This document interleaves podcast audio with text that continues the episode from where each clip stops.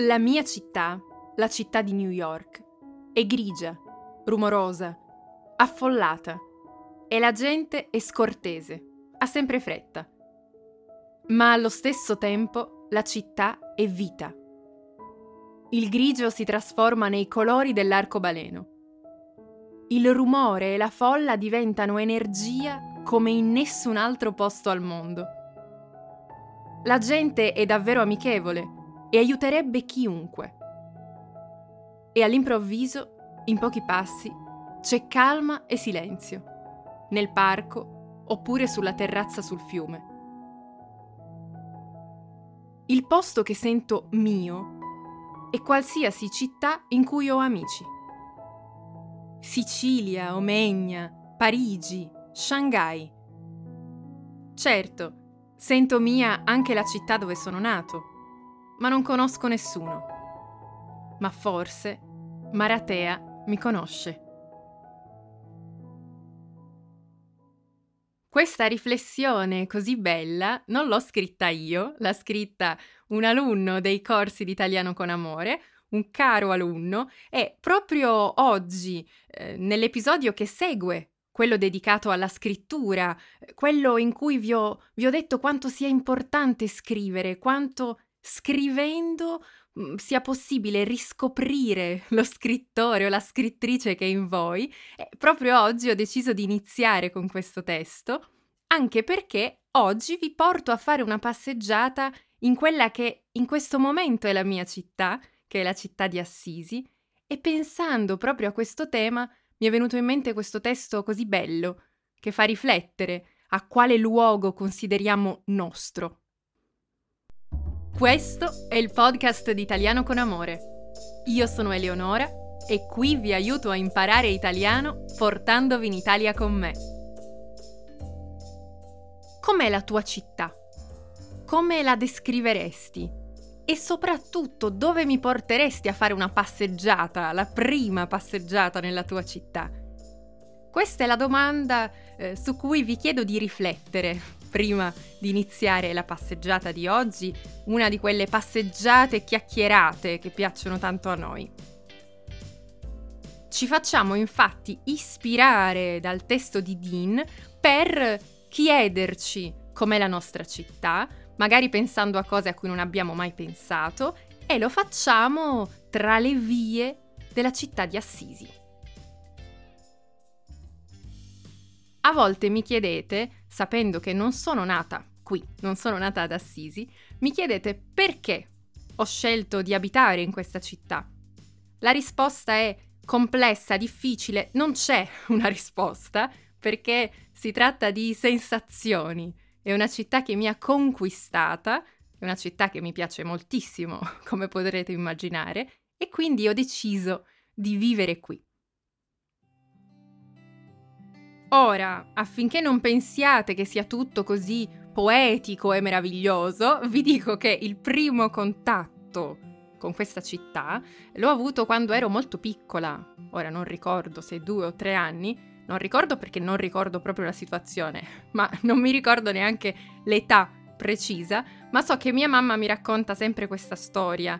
Mi dice che eravamo venuti qui ad Assisi eh, a visitare la città e ciò che lei si ricorda sono io che piango ininterrottamente nella tomba di San Francesco. Quindi diciamo che ehm, non siamo partiti col piede giusto, forse, io e la città di Assisi, però ora è amore, amore puro, mi piace tantissimo ed è per questo che oggi ho deciso di portarvi proprio a camminare tra le vie di questa città. L'abbiamo già fatto in altre occasioni, in altre stagioni, ma ora qui c'è un bel sole, ehm, c'è quella temperatura perfetta in cui non fa troppo caldo, non fa troppo freddo. Io da poco ho camminato per queste vie e mi sono detta, ma devo portarli qui anche quest'anno. Dobbiamo fare la nostra passeggiata di primavera.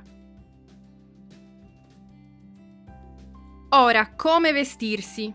Ve lo dico sempre, se andiamo eh, sulla neve, andiamo al mare, vi do anche dei consigli su quale abbigliamento utilizzare per camminare per la città d'Assisi in questo periodo, che sia marzo, quindi inizio primavera, ma vale la stessa cosa anche per ottobre, dovete vestirvi a cipolla.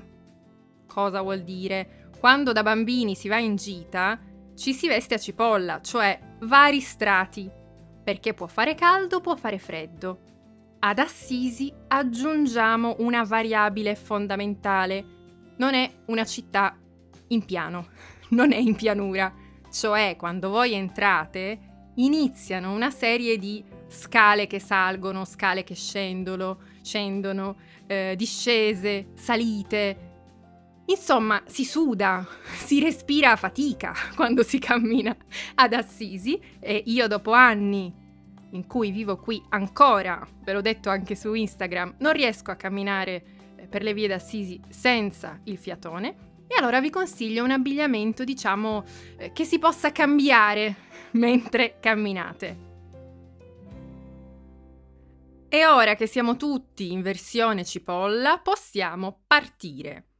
La, la città, come mm, vi ho già detto alcune volte, è una città in cui il centro storico è tra le mura, è un centro storico in cui si respira il Medioevo, un'aria del passato e per entrare nella città dobbiamo passare attraverso delle porte. Noi oggi entriamo dalla porta chiamata Porta Nuova che è quella che ci fa fare un breve percorso in piano, così iniziamo tranquilli. Eh, da questo percorso possiamo iniziare ad ammirare il panorama. Preparatevi perché Assisi è piena di viste meravigliose. Basta girarsi e vedrete la valle, vedrete Santa Maria degli Angeli in basso, vedrete il, il cielo cambiare colore mentre camminiamo. Insomma, vedrete tante belle cose. Alla nostra sinistra, mentre camminiamo, c'è la chiesa di Santa Chiara. E noi che cosa facciamo? Passiamo anche sotto i suoi archi, sotto queste pietre che sono rosa, beige, che hanno un colore bellissimo.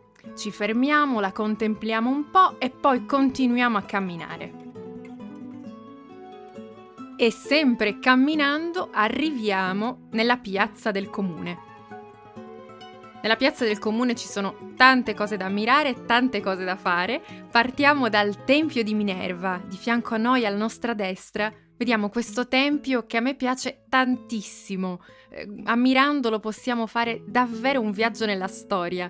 Di fronte a noi ci sono sei colonne corinzie che sono esattamente come erano più di duemila anni fa. Pensate, questo tempio era inizialmente, eh, si pensava fosse stato dedicato a Ercole, oggi invece si sa che era un tempio dedicato alla dea Minerva e dietro queste colonne c'è una chiesa cattolica. Quindi riuscite eh, in un colpo solo a fare questo viaggio tra due momenti storici diversi. Da un lato abbiamo questo tempio bellissimo e dall'altro, per non farci mancare niente, c'è anche la volta pinta. Una volta pinta è una volta dipinta, basta andarci sotto, alzare la nostra testa e vedremo tanti disegni, tanti colori, è un luogo unico qui ad Assisi. Poi ci basterà fare altri due passi, continuando sotto la volta, per trovarci all'ingresso di una galleria d'arte. È l'atelier di un pittore pittore, un amico pittore, lui si chiama Alberto Scarabattoli, segnatevi questo nome per eh, il vostro prossimo viaggio qui ad Assisi, e ci basterà salire le scale per andare a chiacchierare un po', ammirare le sue opere, farci dare dei consigli, farci raccontare alcune storie, insomma, è un momento in cui possiamo rilassarci prima di continuare la nostra camminata.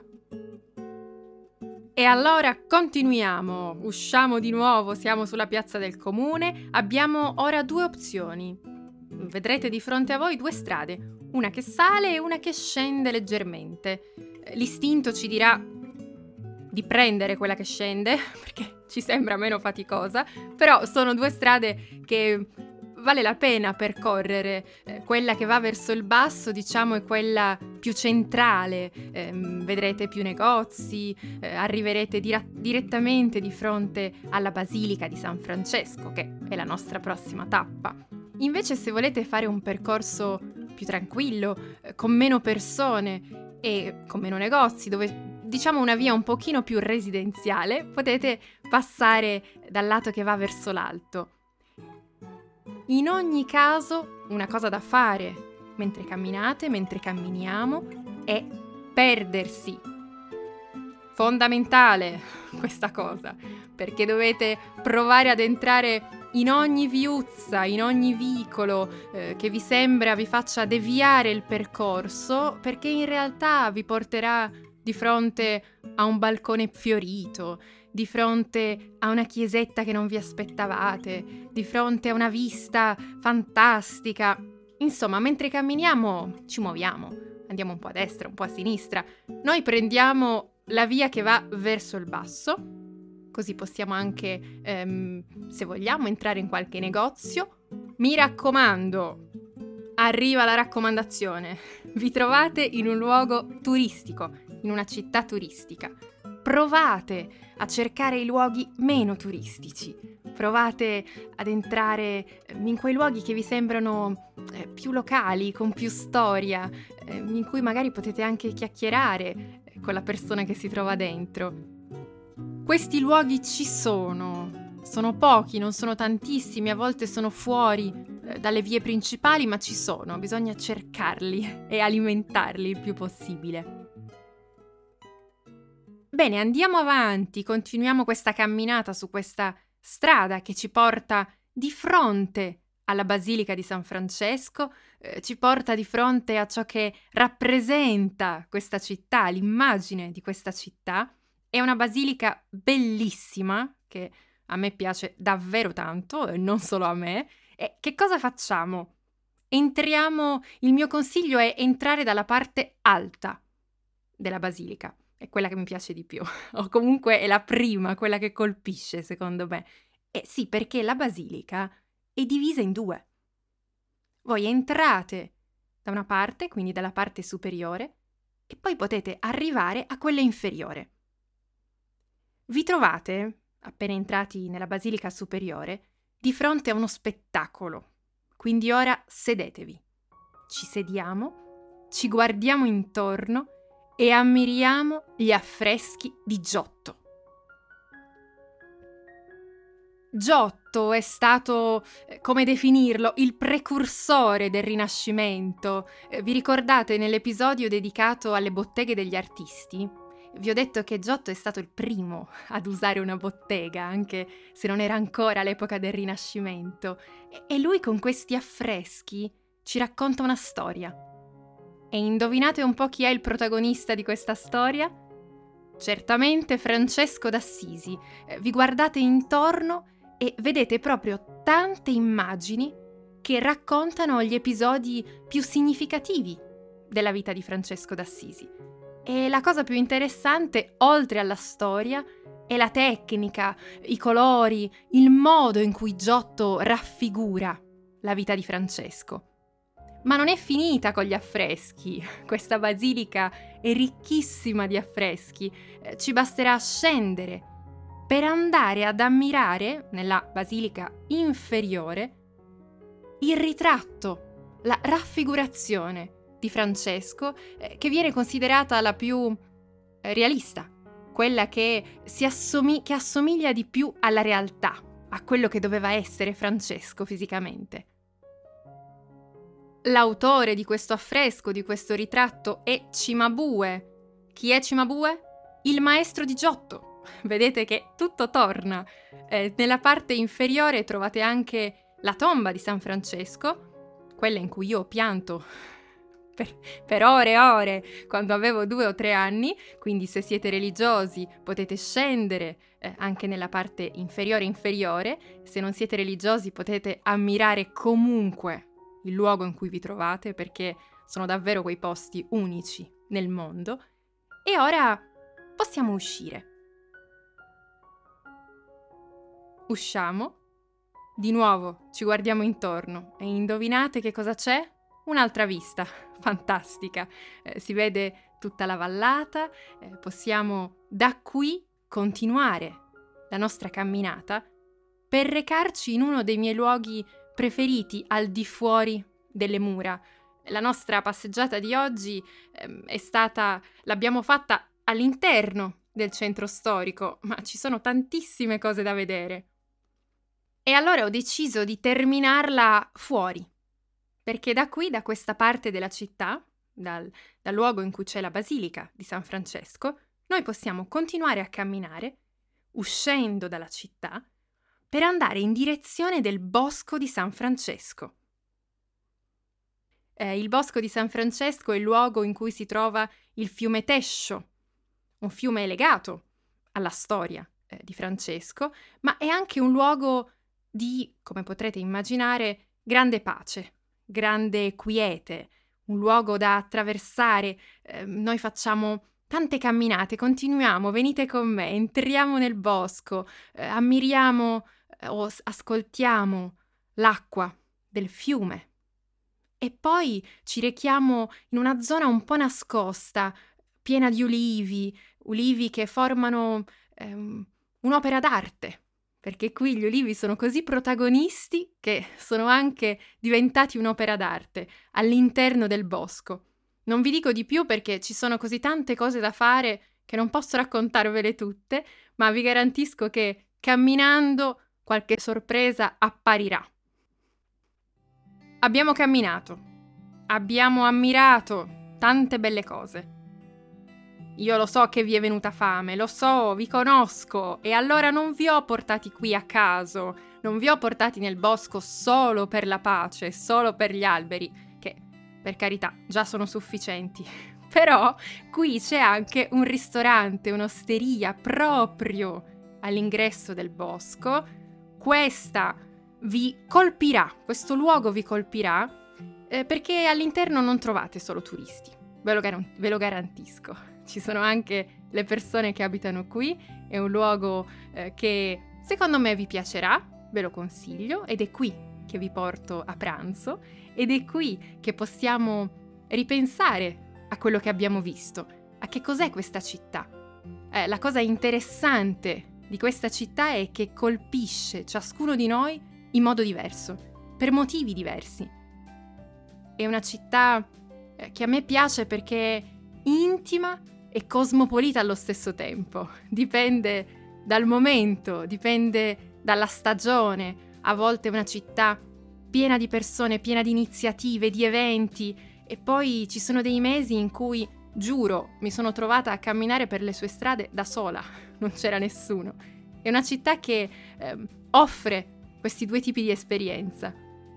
Qui sono riuscita ad assistere a conferenze eh, con eh, come protagoniste le mie scrittrici preferite. Um, sono riuscita a, ad andare a, ai concerti dei miei cantanti preferiti qui ad Assisi, che se ci pensiamo è una città davvero piccola per tutto questo. E in più sono riuscita anche a vedere una, a partecipare ad un momento che per me è stato magico, cioè la proiezione delle fotografie del fotografo brasiliano Sebastião Salgado sulla facciata della Basilica di San Francesco. Vi ho citato solo alcune delle cose che succedono qui, quelle eh, che sono davvero davvero tantissime. Come ogni cosa c'è sempre il lato positivo e il lato negativo di ogni situazione Ricordatevi, questa è una raccomandazione fondamentale, ricordatevi che vi trovate in una città turistica. Come vi ho detto, almeno alcuni mesi all'anno è una città di grande turismo. Cosa succede nelle città turistiche? Eh, le città turistiche sono bellissime, c'è un motivo se vengono visitate da così tante persone. E questo è un punto, su questo siamo d'accordo. Però cosa trovate in una città turistica? Eh, trovate le famose calamite, va bene, le accetto, ci sono i negozi con le calamite qui ad Assisi, ma trovate anche due cose da cui stare alla larga, a cui dovete fare molta attenzione. Primo, ciò che io definisco il cappuccino triste. Non è ovunque così, giuro ma ci sono alcuni bar, alcune caffetterie nei luoghi turistici che vi servono un cappuccino triste. Eh, non trovo un altro aggettivo più appropriato per definire un qualcosa che ha questa schiuma eh, lo sapete, la schiuma deve essere fatta in un certo modo. Ecco, questa schiuma non è per niente felice. Quindi attenzione ai cappuccini tristi, attenzione alle pizze congelate. E qua ci andrebbe una musica di sottofondo, di quelle belle pesanti, una, una musica un po' tragica, perché se voi pensate alla pizza congelata in Italia, questo è un affronto a, a, a, tutto ciò che noi italiani professiamo da sempre. Non si può servire una pizza congelata, eppure si può. cioè succede. Succede soprattutto nelle città turistiche.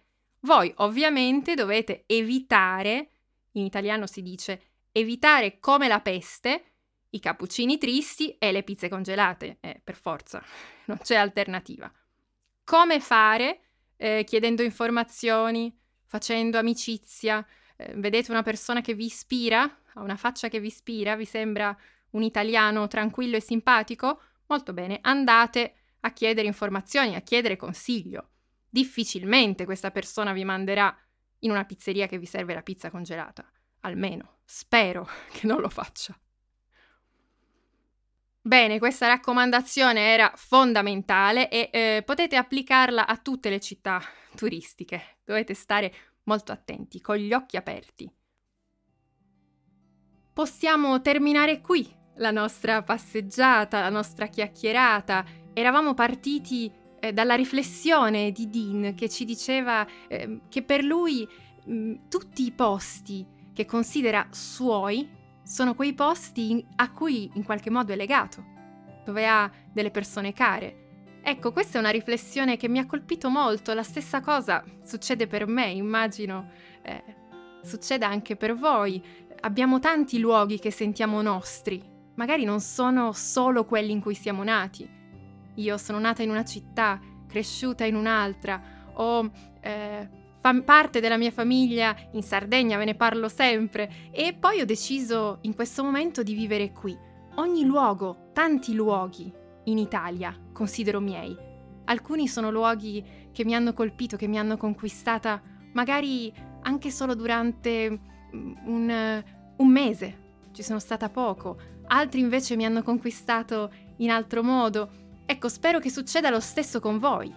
E l'unico modo per scoprire quali sono i vostri luoghi, quelli a cui vi legate di più e visitarli e visitarne sempre di più. Questa è la mia intenzione, è quello che farò io eh, nei prossimi anni perché sono sicura che ci sono tanti altri posti che considererò miei.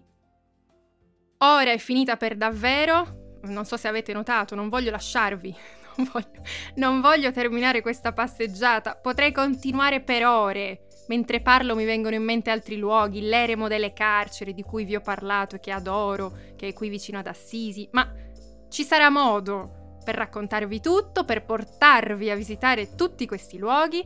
Per ora vi saluto, giuro, è finito davvero. A presto, ciao e ci vediamo nel prossimo episodio.